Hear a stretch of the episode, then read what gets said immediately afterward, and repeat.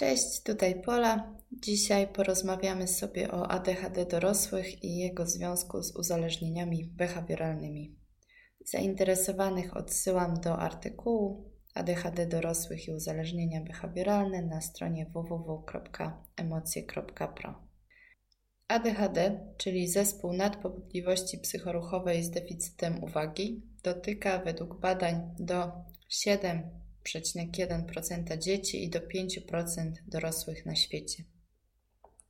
Jego objawy znacząco pogarszają funkcjonowanie, no i przyczyniają się do wielu trudności w obszarze relacji interpersonalnych, pracy zawodowej, nauki, ale także czasu wolnego. Utrudniają wypełnianie codziennych obowiązków, jak płacenie rachunków czy organizacja pracy, ale także wpływają na nierealizowanie swoich pasji i marzeń. Historia życia osób z ADHD często pełna jest przeróżnych niepowodzeń, wyników poniżej oczekiwań, trudności w związkach, które powodują ogromne poczucie winy. Często współwystępujące z ADHD zaburzenia nastroju, lękowe i związane z używaniem substancji w połączeniu z brakiem umiejętności radzenia sobie z objawami prowadzą do ich zaostrzania. A jakie są objawy ADHD? W DSM-5 wyróżnia się objawy związane z zaburzeniami uwagi, nadaktywnością psychoruchową i impulsywnością. Osoba z ADHD łatwo się rozprasza, ma trudności z organizacją i planowaniem, ciężko jej się skoncentrować lub popada w stan hiperkoncentracji na wiele godzin, zapominając przy tym o całym świecie. Wtedy, gdy lubi to, co robi, gdy jest tym zafascynowana, na przykład grając w grę komputerową, pisząc, malując, grając na instrumencie. Nie jest też w stanie wykonywać nudnych, powtarzalnych zadań, no, których tak wiele jest w codzienności.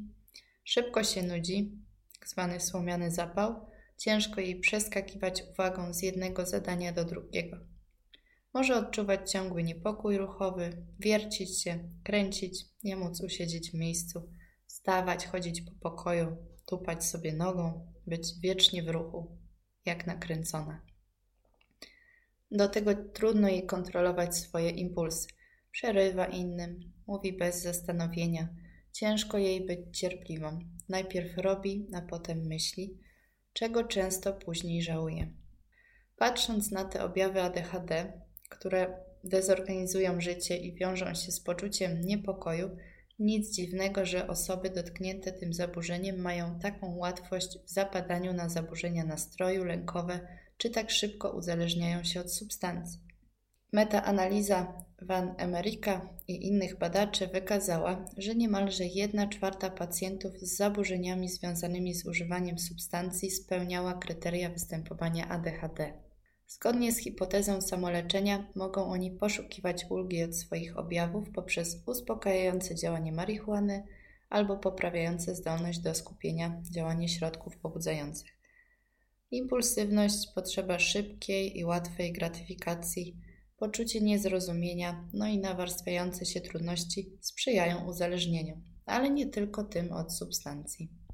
Co to są uzależnienia behawioralne? Chociaż terminu uzależnienia behawioralne nie stosuje się w klasyfikacji chorób i zaburzeń, w DSM-5 pojawiła się podkategoria zaburzeń używania substancji i nałogów, która dotyczy zaburzeń niezwiązanych z substancjami, do której przynależy zaburzenie uprawiania hazardu. Czym więc są uzależnienia behawioralne? Wyróżnia się sześć podstawowych kryteriów uzależnień behawioralnych. Pierwsze zaabsorbowanie zachowanie zaczyna dominować nad innymi aktywnościami, staje się czynnością najważniejszą.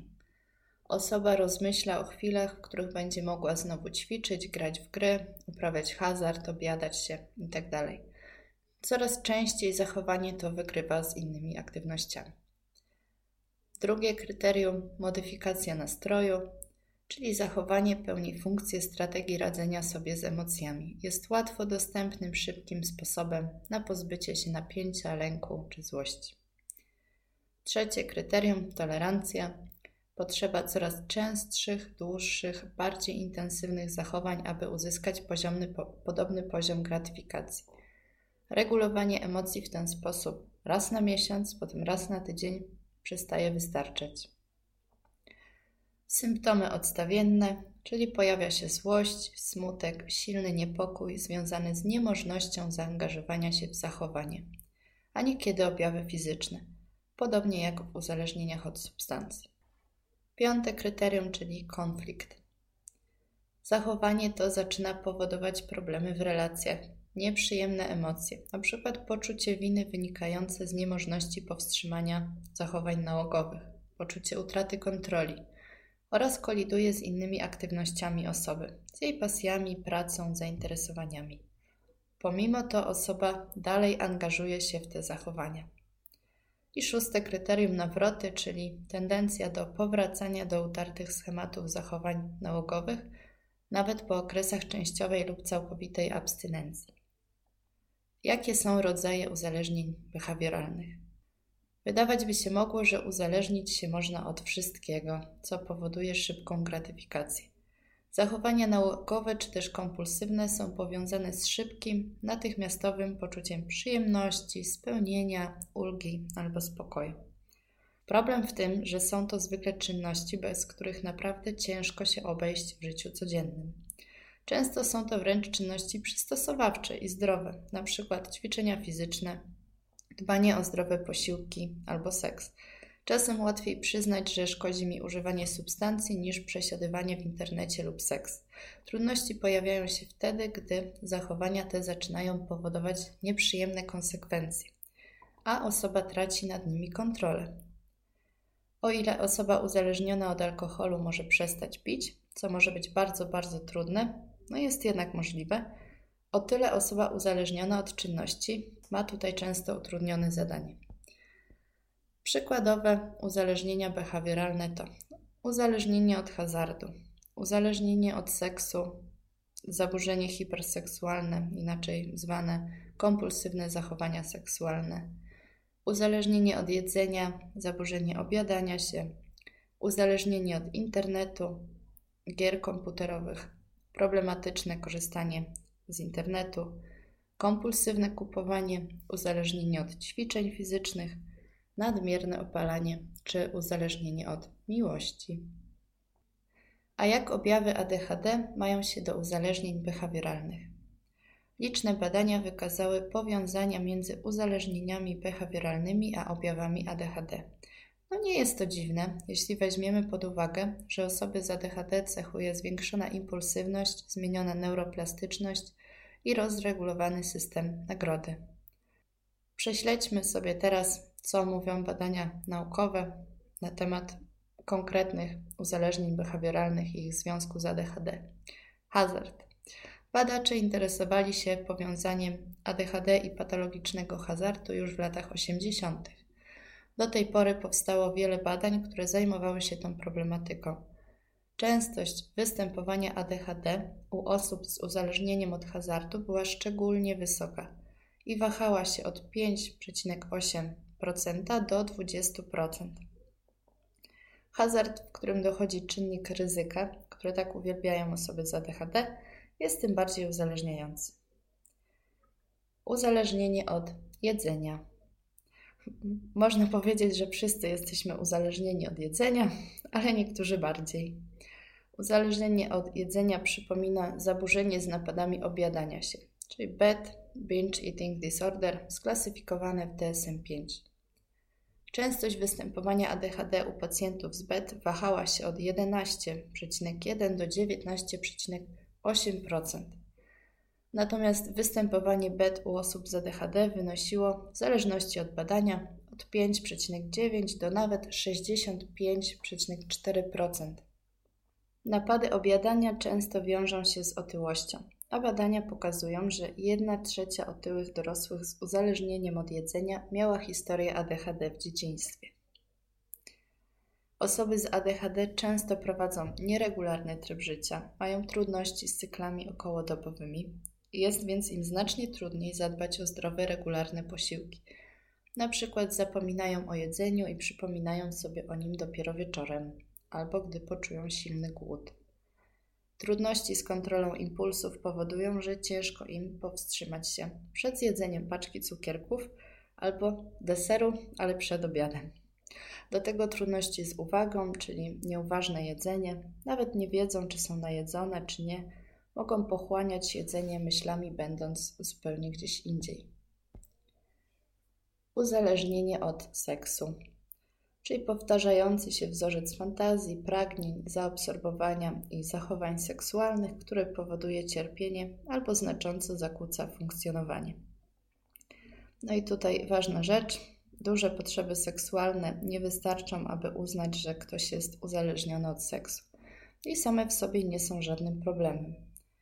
Problem pojawia się, gdy osoba traci kontrolę i pakuje się z tego powodu w kłopoty, nie mogąc powstrzymać swoich zachowań.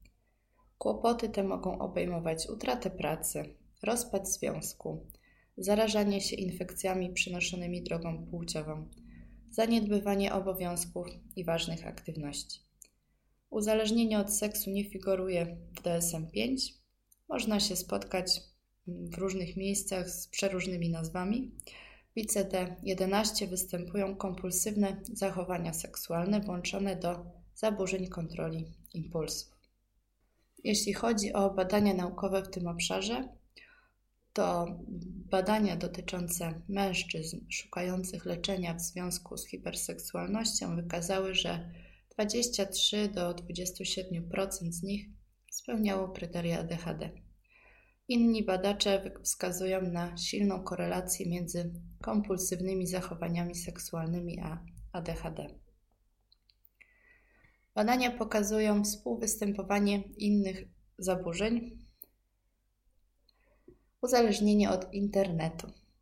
Badania pokazują współwystępowanie innych zaburzeń wraz z uzależnieniem od internetu, w tym zaburzeń lękowych, ADHD, zaburzeń nastroju, zaburzeń kontroli impulsów, zaburzeń obsesyjno-kompulsyjnych, zaburzeń osobowości, w tym osobowości typu borderline. Inne badanie pokazało, że wyższy wskaźnik zgłaszanych objawów ADHD wiązał się z uzależnieniem od internetu u kobiet i mężczyzn. Kompulsywne kupowanie. No, ono wiąże się z silnymi impulsami do kupowania rzeczy, które są niepotrzebne, albo kupowania ich w dużej ilości, co skutkuje późniejszym cierpieniem, poczuciem winy lub problemami finansowymi. Badania pokazały, że kompulsywne zakupy są powiązane z występowaniem symptomów ADHD. Przez trudności osób z ADHD z planowaniem i kontrolowaniem budżetu, do tego tendencje do impulsywnych działań bez myślenia o konsekwencjach, no, często popadają one w trudności finansowe. Uzależnienie od ćwiczeń fizycznych. Ćwiczenia fizyczne są ważną częścią dbania o swoje zdrowie psychiczne. Podnoszą poziom endorfin, pozwalają zapobiegać depresji, niekiedy prowadzą wręcz do stanu euforii. Mało tego, regularne ćwiczenia fizyczne mogą osłabiać objawy ADHD, regulując układ dopaminergiczny, podobnie jak leki pobudzające. Można jednak uzależnić się od ich wpływu. Brakuje jednak badań dotyczących ADHD i nadmiernego uprawiania ćwiczeń fizycznych, które wskazywałyby tu na jakiś związek. A co na uzależnienia behawioralne może zaradzić DBT? No, przede wszystkim leczenie ADHD, czyli tego, co jest e, źródłem innych trudności. A leczenie ADHD to psychoedukacja, farmakoterapia, nauka umiejętności. Wiele z umiejętności DBT może pomóc w nauce kontrolowania impulsów.